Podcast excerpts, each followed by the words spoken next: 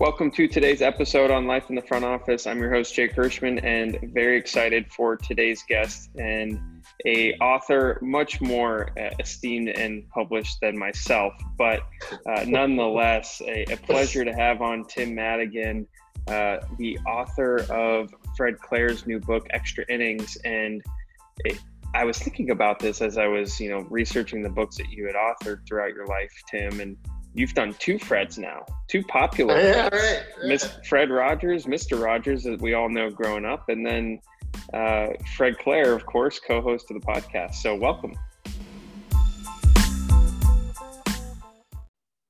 That uh, that irony was uh, was not lost on me. I picked up on that right away. It's great to be with you, Jake.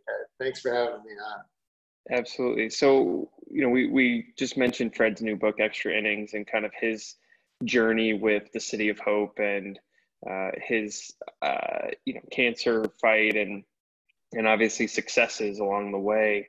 Um, but you know, can you explain your relationship with Fred and, and kind of how you got to writing this book?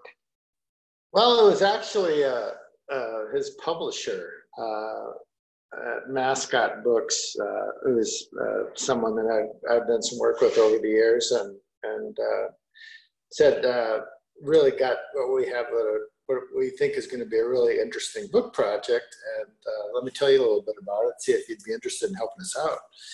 Um, and so he told me about Fred and uh, his a little bit of his story and uh, and both his baseball story and his cancer story. And I, and being a long, you know, lifelong baseball fan myself, and I was watching Gibson hit the home run and all that stuff even though I'm in Texas and grew up a Twins fan.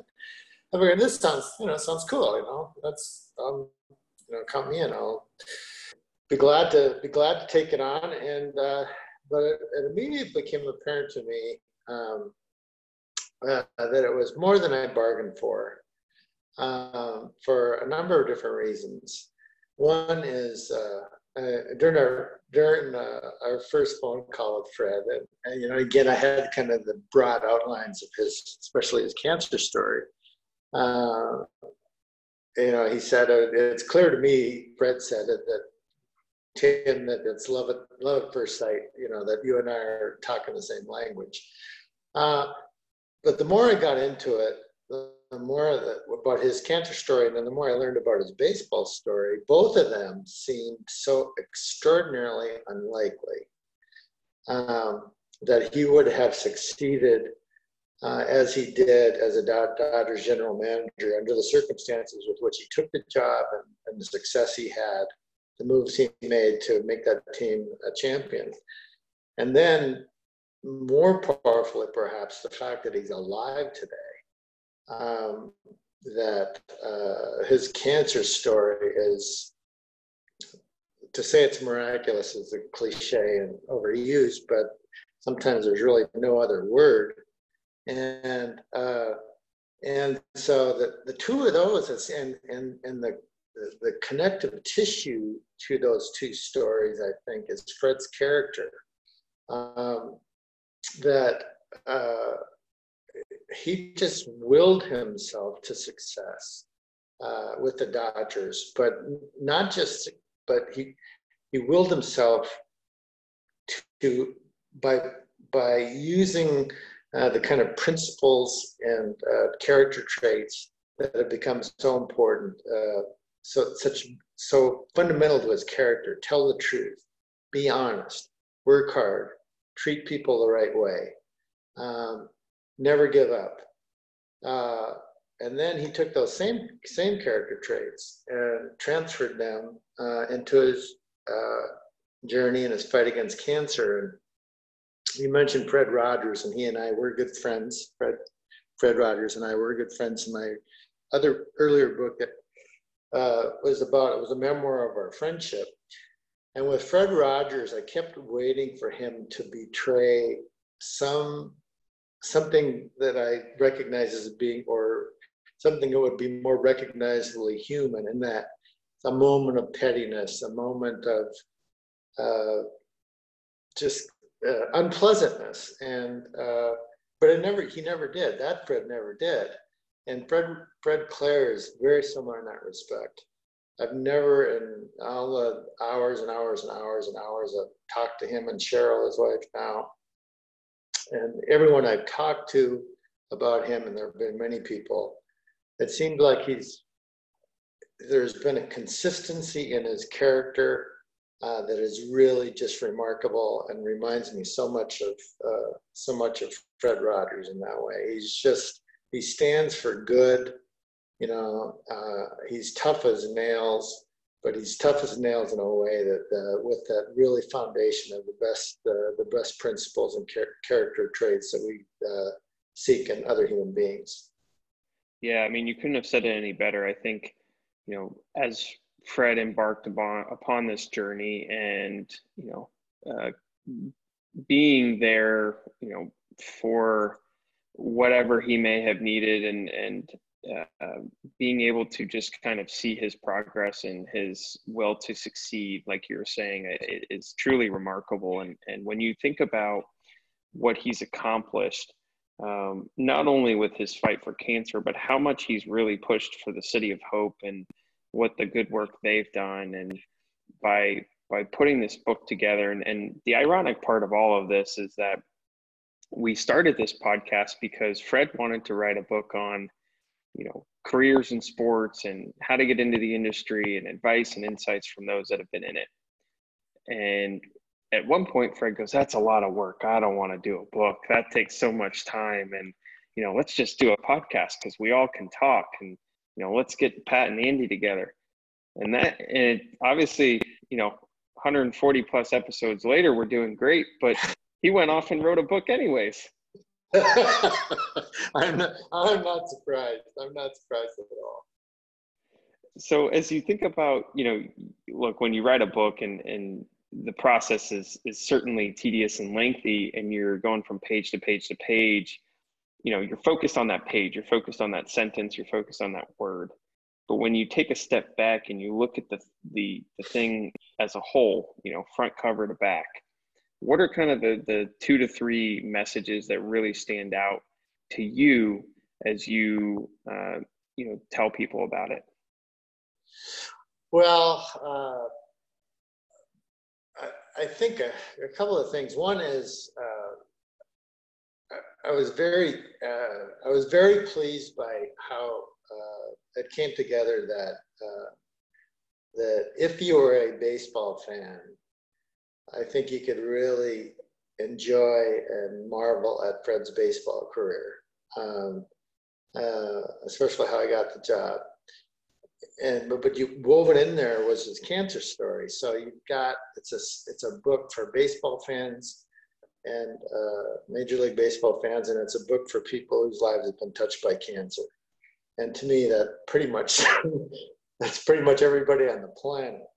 Um, and uh, the uh, you, you, talked about his desire, his motivation to shine the light on City of Hope, and I think that the other the other part of it is, uh, or another another part of it is that the City of Hope is really an extraordinary place. Um, and uh, and there's a reason why Fred feels so strongly about this, not just the expertise uh, of the scientists and researchers, uh, but the humanity of the place.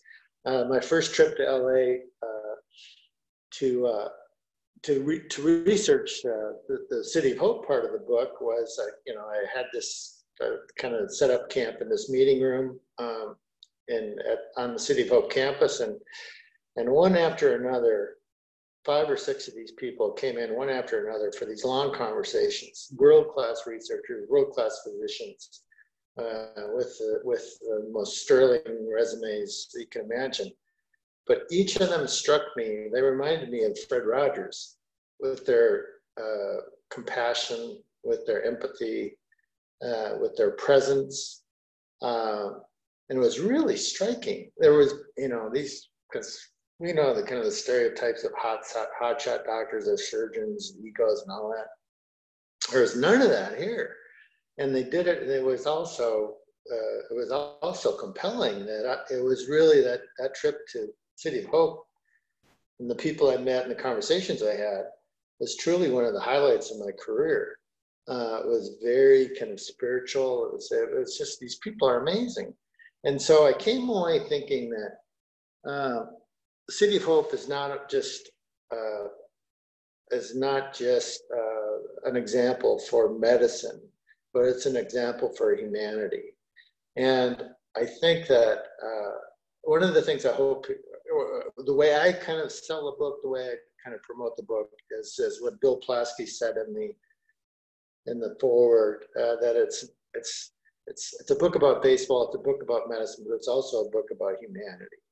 And at this difficult point in our history, I think that uh, I'm grateful to have helped uh, create a book that really celebrates the best of humanity, both in Fred Claire and the people that saved his life at the City of Hope. No, you couldn't have.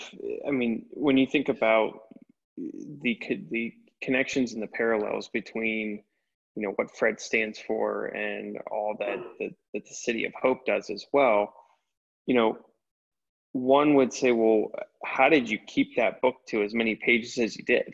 You know, there, there's almost more to write than you need in a sense. And the, the process of, you know, making it concise and to the point and not being able to go off on tangents about, uh, like you said, baseball and cancer uh, touching people's lives pretty much touches almost everyone to some extent. Well, you know, I, uh, when you get when you when you get uh, when you get involved in one of these projects, uh, sometimes uh, at the end of the day, in fact, I was just reading for the first time in kind of preparation for our conversation. I was going back and I was reading the book again, uh, parts of the book, and I'm thinking, "Geez, I'm just there's something else was going on here because I'm just not that good at you know just the way it fit together. There was there was and Fred and Cheryl and I all, all felt from the very beginning that, that there was in our collaboration uh, there was something else going on. It was just this was meant to be, and so you know, many, many hours of conversations, and then the, the, choices in terms of what to include and what to leave out just seemed uh, just seemed so so natural, and uh, and I think that we're pleased uh, that it is a concise book, that it is a, an accessible book, that it's a quick read, and uh, that and that both stories are. I think we're we're pleased that both stories are are told in a compelling way and in in a fairly economical way when I mentioned to Fred that I, I thought this would be a good idea to, to have you on to talk about it, he said, Tim's an extraordinary man.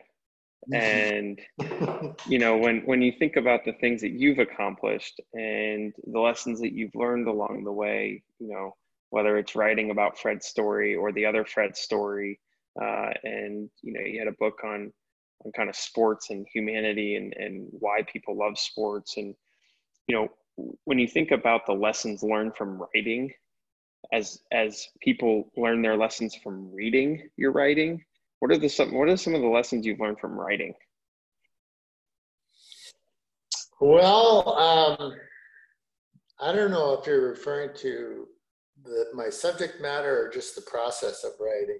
Um, uh, i'd say the process. the, the process is uh, uh, one thing that's interesting as opposed to earlier in my career, I don't get writer's block anymore uh, because I realize, and, and I, it sounds like you have a, a real interest in writing and, and are a writer yourself, but I've realized that uh, no one gets it right the first time. You just work hard, you expose yourself to all you can in, in a particular story, and when you sit down to write, uh, I used to think that every sentence, every paragraph was a referendum on my very being, that everyone had to be perfect. And it was an agonizing way to write. Uh, and, uh, but I don't feel that way anymore because I realize that no one, Ernest Hemingway didn't get it right the first time. Um, that writing, the process of writing, I think, or the term writing is probably a misnomer. I think the real The real process is rewriting. You get something down, you don't sweat it that first time out. Give yourself a create a ball of clay that you can, massage as a sculptor would, add and attract, and uh, and then with each successive draft, things get better. And so uh, that's that's what I've learned, and I think that uh, there's a there's a broader lesson uh, that can be applied uh, to life in general. In that uh, people, whether you're uh, an athlete or a businessman or a doctor, maybe that's for for example. But one of my favorite books on writing talked about the tyranny of perfectionism, and uh, when you think you have to, when, you think you have to do it perfect, you're much less likely to take chances. You're much less likely to explore and experiment, and you know it just you just show up every day and do your best and, and it's it doesn't have to be perfect. You just life is a process writing is a process. And once i learned that uh, it just became so much easier for me. Yeah i couldn't agree more. And i think when you think about fred's story right and you know he had uh, he had choices he had risks that he had to take and there was a process to all of it and it wasn't a process that had to be perfect but at some point it had to be almost perfect, right, in order to get him to where he is now. And and you know, it's it's interesting when when people will ask you, man, I I, I actually really like to write. Like, What is it? What's it like to write a book? And we had Joan Ryan on to talk about her her new book Intangibles, and she said, you know, when you write it, it's this long process. It's daunting, and then when you get done, you're you have this empty feeling but I can't imagine you've got this empty feeling after Fred's book. No, I'm very, very, very proud of it. I, I just love this book. Uh, and uh, books are like kids, you know. Um, you know, you love them all. Um, and, and, every one of the books I've done, I've, I've, been on topics that I've cared deeply about. But I love this book um, for all the reasons we've been talking about, uh, and not in no small part because Fred and Cheryl have become very close friends of mine. Uh, they're real, real blessings in my life, and, and I just adore Cheryl and uh, and her sense of humor, and her kindness, and her, her spirit has just been something that uh, I've just so much enjoyed. The three of us getting on the phone and talking for hours about their story. Also, my wife uh, is a cancer uh, survivor, uh, she's had multiple myeloma, and uh, which uh, she, she, was had a bone marrow transplant in 2016, and so I've been in the role of caregiver, and so I understood uh, as some other people might not, you know, what Cheryl was going through, as Fred was going through, what he was going through and the role of the caregiver is so important uh, and too often forgotten, I think. And and Fred made the Fred. They told me yesterday that they'd run into uh, one of their friends who had read the book, and the Fred made a comment of how Cheryl's role as caregiver was really came out uh, in the book, and for, I was really grateful to hear that because uh, she is such an important part of the story.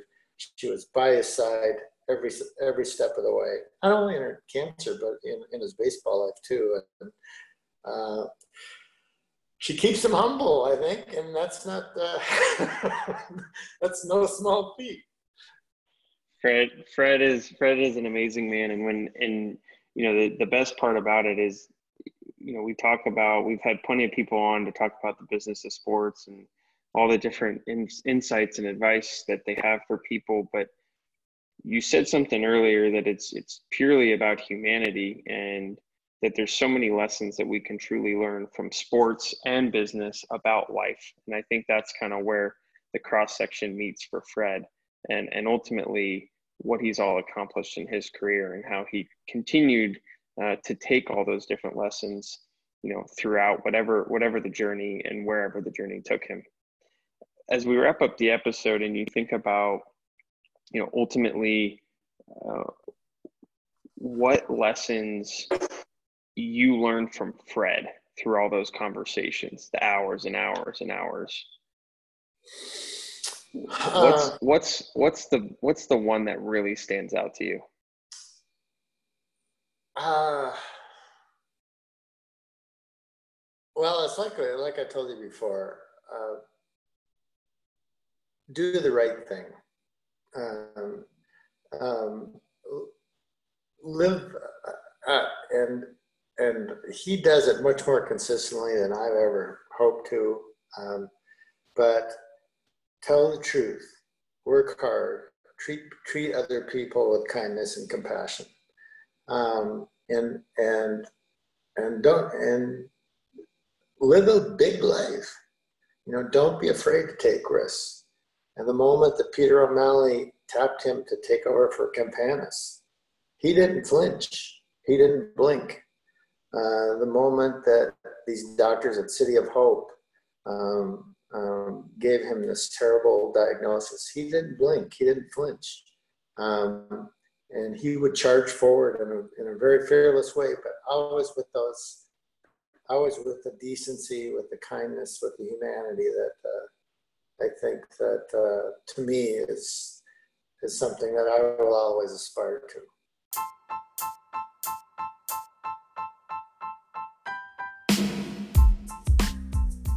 Tim, well, thank you. Appreciate your time. Tim Tim Madigan, the author of the book about Fred Claire, Extra Innings, uh, now out, and pick up your copy. It's a great read. Thanks, everyone.